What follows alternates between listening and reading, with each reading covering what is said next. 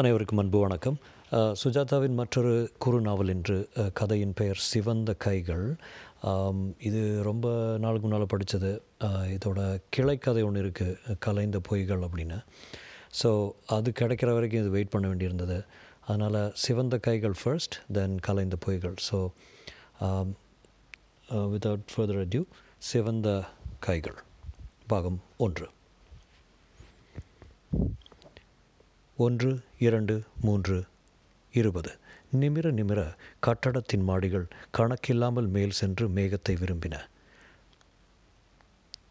Perspective அவசரத்தில் சுருங்கி பெங்களூரின் நீலவானத்தை குத்தி பார்க்கும் காங்கிரீட் சாக்லேட் ஆயிரம் கண்ணாடி ஜன்னல்களின் சிரஸ் மேக தீற்றல்கள்.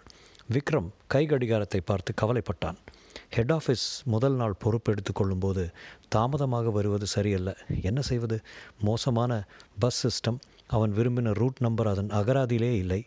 ஆட்டோ என்பது அதிர்ஷ்டத்தின் உச்சத்தில் இருப்பவர்களுக்குத்தான் கிடைக்கும் போலிருந்தது நடப்பது சாத்தியமில்லை. தவித்தான். ஏதோ பஸ் பிடித்து நடுவே இறங்கி மற்றொரு பஸ் மாறி வழி விசாரித்து பத்து பதினைந்து ஆய்ந்து விட்டது. வாசலின் படிப்படியான வரவேற்பு. அத்தனை பெரிய கம்பெனிக்கு அலட்டலே இல்லாத பித்தளை போர்டு மிதியடியில் ஆர்கே நாட்டின் முதல் தரமான தனியார் துறை நிறுவனங்களில் தலை சிறந்த ஆர்கே விக்ரம் பெருமையால் மலர்ந்தான். இளமையின் வாசல். உத்தியோகத்தின் முதல் படி. எதிர்காலம் டிசம்பர் தினத்தின் பிரகாசம் பட்ட தங்க ராஜ்யமாக வரவேற்றது. ஒரே ஒரு களங்கத்தை தவிர ச்சே அதை பற்றி இப்போது ஏன்? கண்ணாடி வாசல் தானாக திறந்து கொள்ள துடிப்புடன் உள்ளே நுழைந்தான். வரவேற்பில் இருந்த பெண்ணின் முகத்தில் இரண்டு மணி நேர அலங்காரம் தெரிந்தது. எஸ் ப்ளீஸ் என் பேர் விக்ரம். மாற்றல் ஆர்டரை காட்டினான். அவள் அதை பார்க்காமல் வெல்கம் என்று சிரித்து உங்களுக்காக மிஸ்டர் விட்டல் காத்திருக்கார். ரூம் நம்பர் முன்னூற்றி எட்டு மூன்றாவது மாடி லெஃப்ட் உபயோகிங்கள் அவனிடம் கடிதத்தை திரும்பி கொடுக்கும்போது அவள் கண்கள் ஒரு கணம் அவன் மேல் அதிகப்படியாக தங்கின. லிஃப்டில் மெலிதாக பாப் கேட்டது எதிரே கண்ணாடியில் மறுபடி விக்ரம். தலையை சற்று தள்ளி கொண்டான் புருவத்தை அழுத்தி கொண்டான் சிரித்து பார்த்து ஒழுங்கான பல்வரிசையை நிச்சயித்து கொண்டான். விக்ரம் விக்ரமை பார்த்து கண்ணடித்தான். ஐஸ்கிரீம் வர்ண கார்பெட்டின் மேல் நடந்தான். முன்னூற்றி எட்டில் கதவை தட்டினான். Enter good morning. Sir sir சொல்லலாமா? வேண்டாமா? Morning. You must be Vikram. Yes mister விட்டு மிஸ்டர் வேண்டாம் வெறும் விட்டல். கொஞ்சம் பழகினதும் விட்ஸ். ஏன் பத்து நிமிஷம் லேட்டு? பஸ் கிடைக்கல. Auto excuses. பஸ்கள் கிடைக்கப்படாமல் இருக்கவே ஏற்பட்டவை. காரணங்கள் முக்கியமல்ல. இந்த ஆஃபீஸில் லேட்டாக வருவது மற்றவன் பெண்டாட்டியுடன் படுப்பதை விட பெரிய பாவம். இன்னொரு முறை லேட்டாக வராதே வேலை போய்விடும். சாரி மற்றொரு கெட்ட வார்த்தை. வா உன் ஆஃபீஸை காட்டுகிறேன். Room number three O six உன் ஸ்ட ஸ்டாஃபுடன் அறிமுகம் செய்து வைக்கிறேன் என்று சொல்லி இன்டர்காமை தட்டி லீலா நான் பத்து நிமிஷம் முந்நூறு ஆறுக்கு போகிறேன் டெலிஃபோன் வந்தால் வாங்கி வை. சேர்மன் கூப்பிட்டால் உடனே வந்து சொல்லு. எஸ் மிஸ்டர் விட்டால் என்று குரலில் சற்றே செக்ஸ் தெரிந்தது. விக்ரம் அவருடன் தயங்கி நடந்தான். அவர் என்றுதான் சொல்ல வேண்டும். நாற்பது வயது இருக்கும் அதை ஒப்புக்கொள்ளாத சட்டை ஜீன்ஸ் தலைவாரல் நடை உதட்டில் சீட்டி. உனக்கு எத்தனை வயசு? இருபத்தி நாலு கல்யாணம்? இல்லை. டான்ட் முன்னூற்றி ஆறு. கூட்டி பார்த்தால் ஒன்பது வருகிறது. அவனுடைய அதிர்ஷ்ட எண் அறையை திறந்து அது உன் மேசை. இது நாற்காலி அப்புறம் இது பக்கத்து அறை நோக்கும் கண்ணாடியை திறந்து உன் ஆஃபீஸ் மனைவி மைத்ரேயி திடுக்கிட்டு அந்த பெண் எழுந்தாள். மைட் இதுதான் உன் புது பாஸ் அவளுக்கு முப்பது இருக்கலாம். விக்ரமை சற்று சந்தேகம் சற்று ஆச்சரியத்துடன் பார்த்து நமஸ்காரம் என்றாள். நமஸ்காரம் இந்த ஆள் தமிழ் இல்லையா? ஆமாம் மைத்ரேய் தமிழ் பேசுவா. கிராமர் தான் கொஞ்சம் உதைக்கும். அவள் நெற்றி வகுட்டில் குங்குமம் இருந்தது மேலுதட்டில் வியர்வை இருந்தது பூனை கண்கள் ஹெப்பார் அயங்காராக இருக்க வேண்டும். ஸ்லீவ்லெஸ் அணிந்திருந்தால் மார்பை மறைக்க அதிகம் முயற்சி செய்வதாக படவில்லை.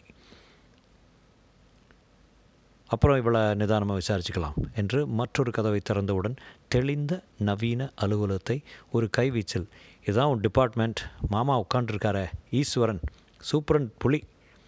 முப்பத்தாறு வருஷ சர்வீஸ். அவரை எதுக்காதே. கொஞ்சம் இடக்க பேசுவார். ஈஷ்மாமா இதான் அந்த விக்ரம். அவர் ஒரு முறை நிமிர்ந்து பார்த்து அவனை பார்த்துவிட்டு தம் லெட்ஜரில் ஆழ்ந்தார். அப்புறம் ஓரத்தில் தெரிகிறாளே நீலசாரி அவள் சத்தியவதி கம்ப்யூட்டர் ஆப்ரேட்டர். நம்ம ரெண்டு பேருக்கும் அவள் பப்பாதி. ரொம்ப பொய் சொல்வா ஜாக்கிரதையாக இரு அவளோட மற்ற பேரெல்லாம் அப்ராணிகள். கொடுத்த வேலையை செய்வாங்க. Avoid the girls like poison உனக்கு பொண்ணு வேணும்னா எங்கிட்ட சொல்லு. அட்ரஸ் தரேன். ஆஃபீஸில் வச்சுக்காத. குட் பை நான் சேர்மனை பார்க்கணும். சார் சார் பாத்தியா? சார் வேணான்னு சொன்னேன் இல்லையா? கால் மீ விட்டல் நீ என்ன என்ன தான் சின்ன பையனாக இருந்தாலும் நானும் நீ ஒரே ரேங்க் ரேங்க் தான். இந்த மாதிரி பச்சாக்களை மேனேஜ்மெண்ட்டில் கார்டில் போஸ்ட் பண்ணுறதை பற்றி எனக்கு தனிப்பட்ட அபிப்பிராயம் இருக்குது ஆஃபீஸ்க்கு வெளியில் வா சொல்கிறேன் என்ன என்ன கேட்க வந்த? என் டியூட்டி என்னன்னு சொல்லலையே நீங்கள் இன்றைக்கி ஒரு நாள் பஜனை. அதாவது மற்ற டிபார்ட்மெண்ட்டுகள் கம்ப்யூட்டர் ரூம் எல்லாத்தையும் சுற்றிப்பார் நாளையிலேருந்து வேலை. ஃபீல்டு யூனிட்ஸ் டெக்ஸ்டைல் டிவிஷன் ரெண்டு உனக்கு அல்லாட இருக்குது என் பாஸ் யார்? பாம்பே போயிருக்கான். நாளைக்கு வருவான். அசோக் குமார் பெங்காலி எம்பிஏ உன்னை விட ரெண்டு மூணு வயசு அதிகமாக இருப்பான். ஆள் எப்படி? சஸ்பென்ஸ் நீயே பார்த்துக்க. வரட்டுமா? விட்டல் சென்றதும் சற்று நேரம் அங்கேயே நின்றான்.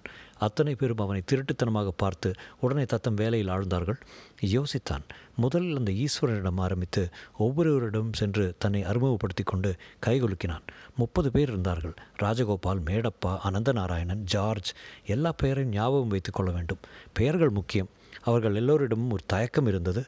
பெரும்பாலானவர்கள் அவனை விட அதிக வயதினர். அவர்களுக்கெல்லாம் மேல் அவனைப் போல் இளைஞனை கொண்டு வந்தால் ஆரம்ப விரோதம். இருக்கத்தான் செய்யும். சமாளிக்கலாம் மெல்ல சமாளிக்கலாம். தன் அதிர்ஷ்ட அறைக்கு திரும்பினான். பச்சை திரைகளை விலக்கி பெங்களூரை மாதிரி பார்த்தான். வெகு தூரத்தில் இன்னும் இரண்டு நெட்டை கட்டடங்கள் தெரிந்தன. விதான் சௌதாவில் உச்சந்தலை திரிசங்கம் தெரிந்தது. மௌனமாக கார்பூச்சிகள் ஊர்ந்து கொண்டிருந்தன. எக்ஸ்கியூஸ் மீ திரும்பினான் அந்த மைத்ரேயி. இதில் கொஞ்சம் கையெழுத்து போடுறீங்களா? ஷூர் இது என்ன ஓவர் டைம் ஸ்லிப் யாருக்கு? எனக்கு தான் எ எதுக்கு ஓவர் டைம் நிறைய டைப்பிங் ஒர்க் இருக்குது ஸ்டேட்மெண்ட் அடிக்கணும். ஈஸ்வரன் சார் கொடுத்தார். அப்போ அவரே கழுத்து போடலாமே. நீங்கள் வந்தாச்சே. அவருக்கு இனிமேல் அத்தாரிட்டி கிடையாது. சாரி நான் நான் புதுசு. இன்றைக்கி தான் இந்த ஆஃபீஸ்க்கு வந்திருக்கேன். விஷயம் என்னன்னு தெரியாமல் பிளைண்டாக கையெழுத்து போட விரும்பல. அப்போ இன்றைக்கி ஓடி வேண்டாமா? நான் கையெழுத்து போடும் போட்டு தான் நடக்கணுமா? வேண்டாம். இட்ஸ் ஆல் ரைட் எனக்கு என்ன? நான் ஈஸ்வரன் சார்கிட்ட சொல்லிடுறேன். என்று அவள் சென்று விருட்டில் சென்ற விருட்டில் சற்று நேரத்தில் அவன் ஈஸ்வர ஈஸ்வரனை எதிர்பார்த்தான். நினைத்தபடி அவர் ஐந்தே நிமிஷத்தில் கதவை சற்று கோபத்துடன் திறந்து உள்ளே வந்தார். ஓவர் டைம் கூடாதுன்னுட்டிங்களாமே ஆமாம் ஏன்? விஷயம் தெரியாமல் இந்த காகிதத்தில் நான் கையெழுத்து போட மாட்டேன். அந்த ஸ்டேட்மெண்ட்டு போயாகணுமே சுவாமி. நீங்களே கையெழுத்து போடுங்களேன். எனக்கு பவர் இல்லையே. இந்த ஆஃபீஸில் புதுசாக வந்தவங்கள மேனேஜ்மெண்ட்டு நம்புறது முப்பது குரூஷ சர்வீஸ்காரனை நம்புறதில்ல. ஆமாம் மைத்ரேயி நான் விட்டல்கிட்ட கையெழுத்து வாங்கிக்கிறேன். அவன் சந்தேக பிராணி இல்லை. அவர் செல்வதற்கு முன் மிஸ்டர் ஈஸ்வரன் ஒரு நிமிஷம். என்ன? ரூமுக்குள்ளே நுழையிறதுக்கு முன்னால் கதவை தட்டிட்டு நுழைஞ்ச நல்லது. அவர் அவனை சற்று நேரம் தீர்க்கமாக பார்த்தார். அப்படியா சரி இன்றைக்கு தான் முதன் முதலாக மாற்றலாகி போஸ்டிங் ஆகி ப்ரொஃபஷன் முடிந்து ப்ரொபேஷன் முடிந்து தேர்ந்திருக்கும் பயல் இந்த ஆட்டம் ஆடப்போகிறாயா என்ற பார்வை. அவருக்கு ஐம்பத்தி ஐந்து வயது இருக்கும் பட்டையான முகமும் பிசிரான காதோர அடர்த்தி தலைமறுமாறு இருந்தார். உதட்டில் வெற்றிலை காவி தெரிந்தது. மைசூர்காரர்கள் போல் வேஷ்டியை பெல்ட்டால் இறுக்கி கொட்டு கோட் அணிந்திருந்தார் பார்த்தாலே அடுக்கடுக்காக கந்தர் அலங்காரம் தேவாரம் இந்த மாதிரி கந்தர் அலங்காரம் தேவாரம் இந்த மாதிரி விஷயங்கள் ஞாபகம் வரும் என்று தோன்றியது. அவர் சென்றதும் விக்ரம் மேஜை மேல் உட்கார்ந்து அந்த தப்பான ஆரம்பத்தை யோசித்தான். கையெழுத்து போட்டிருக்கலாம். இந்த கேள்விகளையெல்லாம் வேலை பழகியதும் வைத்து கொண்டிருக்கலாம். ச்சே அந்த மனிதரை பார்த்தால் நல்லவர் போலத்தான் தெரிகிறது. சமயம் வரும்போது சமாதானம் செய்து கொள்ளலாம். தன் நாற்காலில் உட்கார்ந்து பார்த்தான். ஒரு முறை சுற்றினான். எதிரே அலமாரிகளை ஆராய்ந்தான். ஆர்கே என்டர்பிரைசஸ் வருஷாந்திர அறிக்கை அழகாக அச்சு அச்சிடப்பட்ட பிரதிகள் இருந்தன. புரட்டினான். டேர்ன் ஓவர் முந்நூறு கோடி உற்பத்தி பொருள்களின் எண்ணிக்கை முப்பது. டாய்லெட் சாதனங்களிலிருந்து சோப்பிலிருந்து பர்பஸையிலிருந்து டெக்ஸ்டைல் சாதனங்களிலிருந்து பால்கட்டி பர்ஃப்யூம்ஸ் பிளேடு பூச்சி மருந்து டெலிவிஷன் கால்குலேட்டர் எலக்ட்ரானிக் சாதனங்கள் அப்புறம் ஏஜென்சிகள் எத்தனை பொருள்கள் எல்லாவற்றுக்கும் காரணகாரத்தான ராதாகிருஷ்ணன் புகைப்படம் முன்பக்கத்தில் இருந்தது. விக்ரம் சற்று நேரம் அந்த ஆச்சரிய மனிதரை பார்த்தான். படத்தில் ரொம்ப சாதுவாக தோன்றினார். இவரா இந்த பிரம்மாண்டமான தொழிலை வீட்டில் அமைத்தவர் வீட்டை அமைத்தவர்? இவரா முப்பத்தைந்து வருஷங்களுக்கு முன் இந்த நகரத்தில் கையில் எட்டனா காசுடன் நுழைந்தவர்? இவரா படிப்படியாக முன்னேறி இந்த ஆச்சரிய ராஜ்யத்தை அமைத்து அதன் உச்சியில் சேர்மன் கம் மேனேஜிங் டைரக்டராக உட்கார்ந்திருக்கிறார். ஆர்கே த கிரேட் திகீர் என்றது அவனுக்கு. ஆர்கே இந்த கட்டடத்தில் இப்போது வீற்றிருக்கிறார். இதே கட்டட மாடியில் எங்கே எந்த அறையில் இருப்பார்? இப்போது என்ன செய்து கொண்டிருப்பார்? அவரை பார்க்க முடியுமா? அவர் நேரில் பார்க்க எப்படி இருப்பார்? விக்ரம் தன் மேஜை மேல் இருந்த உள்தொடர்பு டெலிஃபோன்களின் எண்கள் அடங்கிய டைரக்டரியை புரட்டினான். முதல் பக்கத்தில் இருந்து அந்த நம்பர் ஒன் ஓ ஒன் எதிரே டெலிஃபோனை பார்த்தான். எடுத்தான். என்ன ஒரு அசட்டு தைரியம். அவருக்கு நான் டெலிஃபோன் செய்வதாவது. அவர் எங்கே நான் எங்கே? அவர் ராஜ்யாதிகாரி. நான் நுழைவாசலில் இருக்கும் ஒரு ஆரம்பன். இருந்தும் அந்த ஃபோட்டோ முகத்தை பார்த்தால் அவரை அணுக முடியும் என்ற நம்பிக்கை இருந்தது. பார்க்கலாம். One zero one. எதிர்முனை கிருங்கியது விக்ரமின் விரல்கள் லேசாக நடுங்க ஆரம்பித்தன. அவர் எடுக்க மாட்டார். பிஏ தான் எடுப்பான். எஸ். பெண் குரல். நல்ல வேலை அவர் இல்லை. வைத்து விடலாமா? Yes. Who is it? Is that? The MD's number yes அவருடன் பேச முடியுமா? கேட்பது யார்? மேடம் என் பெயர் விக்ரம். நான் புதிதாக பொறுப்பேற்றிருக்கும் ஆஃபீஸர். அவருடன் பேச விரும்புவேன். முடியாது முடியவே முடியாது என்று சொல்லி வைத்து விடுவார் என்று எதிர்பார்த்தேன். மாறாக ஒரு நிமிஷம் ஃப்ரீயாக இருக்கிறாருன்னு பார்க்கிறேன். லைனில் இருங்கள் என்றால் டெலிஃபோன் சற்று நேரம் மௌனமாக இருந்தது. விக்ரம் மனசுக்குள் சட் சட் என்று வாக்கியங்களை ஒத்திகை பார்த்து கொண்டான். டெலிஃபோன் மறுபடியும் உயிர் பெற்றது. RK good morning sir. என் பெயர் அதெல்லாம் தெரியும். விஷயம் என்ன சொல்ல? அவர்தான் அவர்தான். RK the great. ஆர்கே குரல் தான் எத்தனை அழுத்தம் எத்தனை ஆழம். எனக்கு எனக்கு உங்களை வந்து சந்திக்க விருப்பம் சார் எதற்கு? இந்த கம்பெனியின் ஆரம்ப வாசலில் இருக்கிறவன் சார் நான். அதை உருவாக்கி அமைச்ச முதல் மனிதரை தலைவரை பார்க்க எனக்கு விருப்பம் சார். ஏன்? நீங்கள் எப்படி இருக்கீங்கன்னு பார்க்கணும் போல் இருக்குது குரல் சிரிப்புடன் லெவன் தேர்ட்டிக்கு வா என்றார். தேங்க்ஸ் சார் என்று சொன்னது அவருக்கு கேட்டிருக்காது அதற்குள் வைத்து விட்டார். விக்ரம் தனக்குள் சிரித்து கொண்டான். கைவிரல்களை சொடுக்கி கொண்டான். நினைத்தான். செய்து விட்டான். எப்பொழுதுமே அப்படித்தான். வேலையில்லா சமுத்திரத்தில் ஒரு ஸ்திர நாற்காலில் வந்து உட்கார்ந்தாகிவிட்டது. புதிய மெத்தென்று எக்ஸிக்யூட்டிவ் மாதம் எயிட்டீன் தௌசண்ட் என்ன ஒரு பிரகாசமான ஆரம்பம். நாற்காலியில் ஒரே ஒரு முள் இருக்கிறது. அவனுள் கவலையின் ஜிலீர் என்று பிரவை பிரவகித்தது. எச்சில் விழுங்கிக் கொண்டான். கவலையே படாத யார் கண்டுபிடிக்கப் போகிறார்கள்? அம்மாவின் கடிதத்தை எடுத்து மறுபடி படித்தான். இப்போவும் நானும் பத்துவும் சௌக்கியம். நீ சௌக்கியமாய் போய் சேர்ந்து புதிய வேலையை ஏற்கொண்டிருப்பாய் என்று நினைக்கிறேன். அடுத்த மாதத்துலேருந்து நூறு ரூபாய் அதிகம் அனுப்புவாய் என்று நினைக்கிறேன். நீ அனுப்பி வைத்த பணம் கிடைத்தது. பெங்களூரில் நல்ல குளிர் இருக்குமே. நல்ல ஸ்வெட்டராக வாங்கி கொண்டாயா? இப்பொழுதே நல்ல வீடாக பார்த்துவை. நானும் வர சௌகரியமாக இருக்கும். உனக்கும் ஜாதகங்களாக வந்து குவிகின்றன. பெங்களூர்லேயே ரெண்டு மூன்று வந்திருக்கின்றன அவர்கள் உன்னை வந்து பார்ப்பார்கள். உன் இஷ்டப்படியே செய்யலாம். ஹோட்டல் சாப்பாடு உனக்கு நாலு நாளுக்கு மேலே ஒத்துக்காது. வேலை வேலை ஸ்திரமானதும் கல்யாணம் உடனே குடித்தனம் ரேஷன் கார்டு மண்ணெண்ணெய் குழந்தை அம்மா நான் அந்த ஜாதி இல்லை. பச்சை தண்ணியில் குளிக்காத ராத்திரி பால் சாப்பிடு. இதுவரை நான் நீ செய் சொல்வதை கேட்பேன். அதுக்கு மேல் என் பாதையை என் எழுச்சியை நானே அமைத்து கொள்ளப் போகிறேன். அம்மா எனக்கு வேண்டியது இப்போது கல்யாணம் இல்லை. உயரம். விட்டல் எட்டி பார்த்தபோது லெவன் ஃபிஃப்டீன் விக்கி வரையா கம்ப்யூட்டர் ரூம் போகிறேன் இல்லை சார் எனக்கு லெவன் தேர்ட்டிக்கு ஒரு அப்பாயின்மெண்ட் இருக்குது யாரோட? எம்டியோட என்னது? சரியா சொல்லு? ஆமாம் ஆர்கே தான் என்னை கூப்பிட்ருக்கார் விட்டல் கண்ணை கசக்கி உண்டு ஒன்றை கூப்பிட்டாரா? இல்லை நான் அவருக்கு ஃபோன் பண்ணி வந்து பார்க்கலாமான்னு கேட்டேன். வான்னாரு. நீ அவருக்கு ஃபோன் பண்ணியா? ஆமாம் ஏன் பண்ணக்கூடாதா? அடா பாவி நான் பதினஞ்சு வருஷமாக செய்ய தைரியம் இல்லாத காரியத்தை நீ சேர்ந்த நாளே பண்ணிட்ட பொழைச்சி போயிடுவேன் நான் அவரை கிட்டத்தில் கூட பார்த்தது கிடையாது தெரியுமா? போ போ. இளங்கண்ணு பயமறியாதுன்னு சரியாக தான் சொன்னாங்க. தலையாட்டி கொண்டே சென்றார். These youngsters I'm telling you சரியாக லெவன் தேர்ட்டிக்கு கூட்டத்தின் உச்சியில் கட்டடத்தின் உச்சியில் இருந்த ஆர்கே டவர்ஸில் ஆர்கேயின் அறைக்கு பிரத்யேக லிஃப்டில் சென்றான். பிரமித்தான் நான்கு பக்கங்களும் வெளிர்நீல கண்ணாடி கணுக்கால் ஆழ ஆழத்திற்கு கார்பெட் சுவரில் ஒரு நவீன சித்திரம் நெட்டையான ஸ்டூல் மேல் காலை மலர்கள் வெளியே பொம்மை நகரமாக விரிந்த பெங்களூர். ஆர்கேயின் சன்னிதானத்திற்குள் நுழையும் அறையில் ஒரு எலக்ட்ரிக் டைப்ரைட்டர் வெட்டப்பட்ட எஸ் போல வளைந்த மேஜை அருகில் நாய்க்குட்டி போல் டெலிஃபோன் ஒன்று பொட்டலமாக மடங்கக்கூடிய டெலிஃபோன் ஒன்று ஆர்கேயின் காரியதரிசிக்கு நாற்பது வயசு இருக்கலாம்.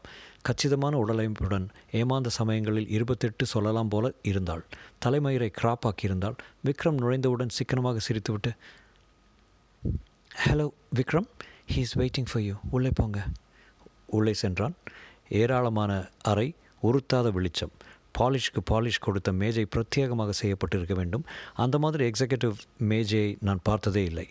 அதன் மேல் டெலிஃபோன்கள் ஏசியின் இதம் சற்று தள்ளி ஒரு கம்ப்யூட்டர் டெர்மினல் அதன் திரையில் இடது ஓரத்தில் ஒரு வெளிச்ச சதுரம் பளிச் பளிச்சென்று ஆணைகளுக்கு காத்திருந்தது. மெத்தை அமைத்த மகா நாற்காலி ஆர்கே அவன் எதிர்பார்த்ததற்கு சிறியராக இருந்தார் மாநிறமாக இருந்தார். நெற்றியில் காலை பூஜை தெரிந்தது. தள்ளி வாரப்பட்ட தலைமயிர் ஒன்றிரண்டு கற்றைகள் விடுபட்டு நெற்றியில் படர்ந்திருந்தன. மீசையில் லேசாக நரை. மே ஆய் உட்கார் தயங்கி நாற்காலி விளிம்பில் உட்கார்ந்தவனை உருவி விடுவது போல் பார்த்தார். நாற்காலியில் இருந்தபடியே அரைவட்டம் அடித்து கம்ப்யூட்டர் டெர்மினலை நோக்கி அதன் கீபோர்டு சாதனத்தில் விரல்களை பரவிவிட்டு பேர் என்ன சொன்ன? விக்ரம் சார் வேக்ரம் வேக்ரம். விஐ மௌனமாக டைப் அடித்தார். நம்ம ஆஃபீஸ் கம்ப்யூட்டர் உன்னை பற்றி என்ன சொல்லுதுன்னு பார்க்கலாம். அவர் ஒரு கேள்விக்குறியை அடிக்க சற்று நேர தயக்கத்துடன் பின் டெலிவிஷன் போன்ற திரையில் தானாகவே பச்சை எழுத்துக்களுடன் வரி வரியாக தோன்ற தோன்றி நிரப்பின. லமிசே விக்ரம் ஆர் வயது இருபத்தி நாலு பிறந்த தேதி வருஷம் படிப்பு பிகாம் எம்பிஏ அட நீ கூட எம்பிஏ சரிதான். அசோக்கை மீட் பண்ணியா? உன் பாஸ் இன்னும் இல்லை சார். பாம்பே போயிருக்காரா? அவங்க கூட எம்பிஏ கொஞ்சம் க்ராக்கு வேலையில் புள்ளி எல்லாம் எம்பிஏலாம் அப்படி தானே சேச்சா இல்லை சார் ரிமார்க்கபிள் சார் எது? இந்த கம்ப்யூட்டர் விலையுயர்ந்த பொம்மை. அசோக அசோக் தான் பிடிவாதமாக வாங்கி மாட்டியிருக்கான். நாற்பது லட்சம். உதவாக்கிற விஷயங்கள் நிறைய சொல்கிறது இதை பாரு. கேம் லேட் ஃபிஃப்டீன் மினிட்ஸ் நீ லேட்டாக வந்தால் இதுக்கு என்ன கார்பேஜ் இனிமேல் லேட்டாக வர மாட்டேன் சார் விளையர் என்று உடையணிந்த ஒருத்தன் அப்பொழுது வந்தான். இரண்டு கோப்பைகள் காஃபி ட்ரீ பக்கத்தில் சர்க்கரை கட்டிகளை நிரப்பிய வெள்ளிக்கோப்பையை கொடுத்துவிட்டு எப்போது போனான்? காஃபி சாப்பிட்டேன். சார் ஐம் த்ரில்ட் ஏ கம்பெனியின் டாப் எக்ஸிக்யூட்டிவ் நீங்கள் உங்களோட உங்கள் உரை அறையில் சேர்ந்த முதல் நாள் காஃபி சாப்பிடக்கூடிய பாக்கியம் எனக்கு கிடைக்கணும் கனவுல கூட. போல்ஷெட் யங் மேன் முகஸ்திதி ரொம்ப தூரம் தாங்காது. கடும் உழைப்பு தான். நான் கம்பெனிக்காக இருபத்தி நாலு மணி நேரம் உழைக்க தயார் சார். அதுவும் தப்பு. அஞ்சு வருஷத்தில் அல்சர் வந்துடும் பத்து வருஷத்தில் ஹார்ட் அட்டாக்கு அப்புறம் ஆபிச்சுவரி அதுக்கு என்ன பதில் சொல்வது என்று திணறினான். இவரிடம் பாசாங்கு என்பதே கூடாது. நேர்முக தாக்குதல் மனிதர் இவரை போலியாகவும் வசீகரிக்க முடியாது எழுந்தார். மெல்லிய திரைகளை விளக்கி விலக்கி வெளியே விருந்திருந்த பெங்களூர் நகரத்தை பார்த்தார். அவர் விட்டு சென்ற காலி நாற்காலியை பார்த்தான். ஒரு நாள் ஒரு நாள் அதில் நான் உட்கார வேண்டும். விக்ரம். ஆ விக்ரம் இங்கே வா. அவர் அருகில் சென்று மரியாதையுடன் தூரத்தில் நின்றான். அதோ தெரியுது பாரு ரயில்வே லைன் அங்கிருந்து அண்டர் பிரிட்ஜ் தெரியுது பாரு. தெரியுதா? எஸ் சார் ரயில்வே லைனோட தெரு தெரியுதா? எஸ் சார் அங்கே தான் நான் முதல்ல சைக்கிளில் கூவிக்கிட்டே போவேன் ஆரம்ப நாட்களில். அப்படியா? என்ன கூவிட்டு போவேன் தெரியுமா? பேப்பர் பழைய பேப்பர் மை காட் என்ன ஒரு அசாத்திய முன்னேற்றம் சார் ஒரு புடலங்காய் இல்லை அதிர்ஷ்டம் குருட்டு அதிர்ஷ்டம். இருந்தாலும் ஆனாலும் சார் படிச்சிருந்தா பழைய பேப்பர் வியாபாரம் வியாபாரம் பண்ணக்கூடாதுன்னு அந்த இன்ஹிபிஷன் எதுவும் இப்போ இல்லை. அப்போ இல்லை. அதை வேணால் ஒரு வித்தியாசமான விஷயமா சொல்லலாம். எனிவே நீ சேர்ந்த முதல் நாளே என்னை தைரியமாக பார்க்க வரலாமான்னு கேட்டது எனக்கு பிடிச்சிருந்தது. அதனால் உன்னை பார்க்க சம்மதித்தேன் ஆல் தி பெஸ்ட் கம்பெனியோட முன்னேற்றத்துக்கு உழை. உன் முன்னேற்றத்துக்கு இல்லை. சரி sir thanks sir by the way உன்னோட ஹாபி என்ன? கேம்ஸ் என்ன games cricket basketball golf கால்ஃபா பணக்காரங்க விளையாட்டாச்சே. என் பணக்கார ஃப்ரெண்டு ஒருத்தன் கற்றுக் கொடுத்தான். இண்டோர் கேம்ஸ் பிரிட்ஜ் என்ன convention strong club diamond denial good நீ போகலாம். வெளியே வந்தபோது எம்டியின் செக்ரட்டரியின் மற்றொரு புன்னகையை கடந்து லிஃப்டில் இறங்கையில் அவன் உள் ததும்பிய குதூகலத்தில் கொஞ்சம் குற்றம் கலந்திருந்தது. அவரிடம் இரண்டு போய் சொல்லிவிட்டான். கால்ஃப் பிரிட்ஜ் இரண்டுமே அவனுக்கு அதிகம் தெரியாது. பிரிட்ஜ் கொஞ்சம் கற்றுக்கொண்டிருக்கிறான். ஜாகிரதை மறுபடி பொய்கள் வேண்டாம். ஏற்கனவே சொன்ன மகத்தான பொய்யினால் தான் இந்த வேலையே உனக்கு கிடைத்திருக்கிறது.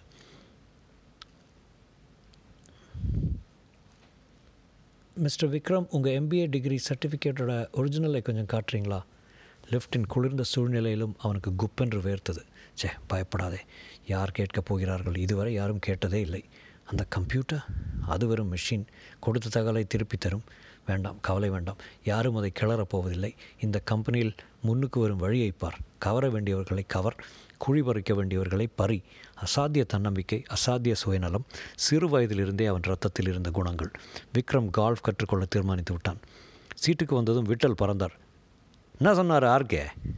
ஒன்றுமில்ல சும்மா பொதுவாக விசாரித்தார் விட்டல் எனக்கு நீங்கள் அசோக் குமாரை பற்றி கொஞ்சம் சொல்லுங்கள் அவனை பற்றி ஓஹோன்னு சொல்லியிருப்பார் எம்டி. கில்லாடினாரு. என்ன கில்லாடி? ஏதோ ஒரு லோடகாஸ் கம்ப்யூட்டரை வச்சுட்டா கில்லாடியா? அதனால் என்ன பிரயோஜனம்? அனுமார்வால் மாதிரி யூஸ்லெஸ்ஸாக இந்த ஆஃபீஸில் யார் யார் தூரம் குளிக்கலை. ஸ்டேட்மெண்ட் அடிக்குது. என்னவோ அவன் காட்டில் எவன் என்னவோ அவன் காட்டில் மழை. அவன் தான் அடுத்த டைரக்டர்னு பேசிக்கிறாங்க ஆட்மினில் அதை பற்றி எதாவது சொன்னாரா? இல்லை. அவன் தான் வாரிசு. சின்ன பையன் எங்கெங்கேயோ போக போகிறான் ரொம்ப கர்வம் பிடிச்சான் ஆஃபீஸில் பாதி பொம்பளைங்களையும் கை வச்சிட்டான். நீ அவன் கீழே தான் ஒர்க் பண்ண போகிற பார்க்கத்தானே போகிற அப்படியெல்லாம் இருந்து எப்படி பெரியவர்கிட்ட அவ்வளோ நல்ல பேர் வாங்க முடியும்? என்னவோ புதுசு புதுசாக கொண்டு வந்தானா ஓஆர் அது இதுன்னு அவன் வந்தாலே போன வருஷம் டேர்ன் ஓவர் டபுள் ஆகிடுச்சான் என்ன போடலங்க? கம்பெனியோட க்ரோத் ரேட்டே அப்படி. யானை யானை சுமத்தாமல் நரி முக்கிண்டு வந்ததான். யானை சுமந்ததான் நரி முக்கிண்டு வந்ததான். விட்டலுக்கு அசோக்குமாரை பிடிக்கவில்லை என்பது தெரிந்தது. பிற்பாடு உபயோகப்படக்கூடிய நக தகவல். நீ கூட கொஞ்சம் அவங்ககிட்ட ஜாக்கிரதையாக இருக்கணும். ஹெட்ரோசெக்ஷுவல் அவன். வா அழகான நம்ம ஆஃபீஸில் நாற்பது லட்சம் ரூ ரூபாய் பொம்மையை வந்து பாரு ப்ரைம் கம்ப்யூட்டர் மத்தியானம் முழுவதும் அந்த பிரம்மாண்டமான ஸ்தாபனத்தில் எல்லா பிரிவுகளையும் பார்த்தான். அசோக்குமாரின் பாதிப்பு பல பல பிரிவுகளில் இருப்பதை கவனித்தான். அந்த கம்ப்யூட்டரும் மோசமில்லை. எம்ஐஎஸ் என்கிற நவீன செய்தி முறை வசதி அதில் இருந்தது. உடன் கம்ப்யூட்டரின் சம்பிரதாய வசதிகள் அத்தனையும் இருந்தன எம்டியின் மேஜையிலிருந்து டெர்மினல் இணைப்பிலிருந்து அவருக்கு ஸ்தாபனத்தில் அத்தனை விஷயங்களையும் அறிந்து கொள்ளக்கூடிய ஏற்பாடு இருந்தது.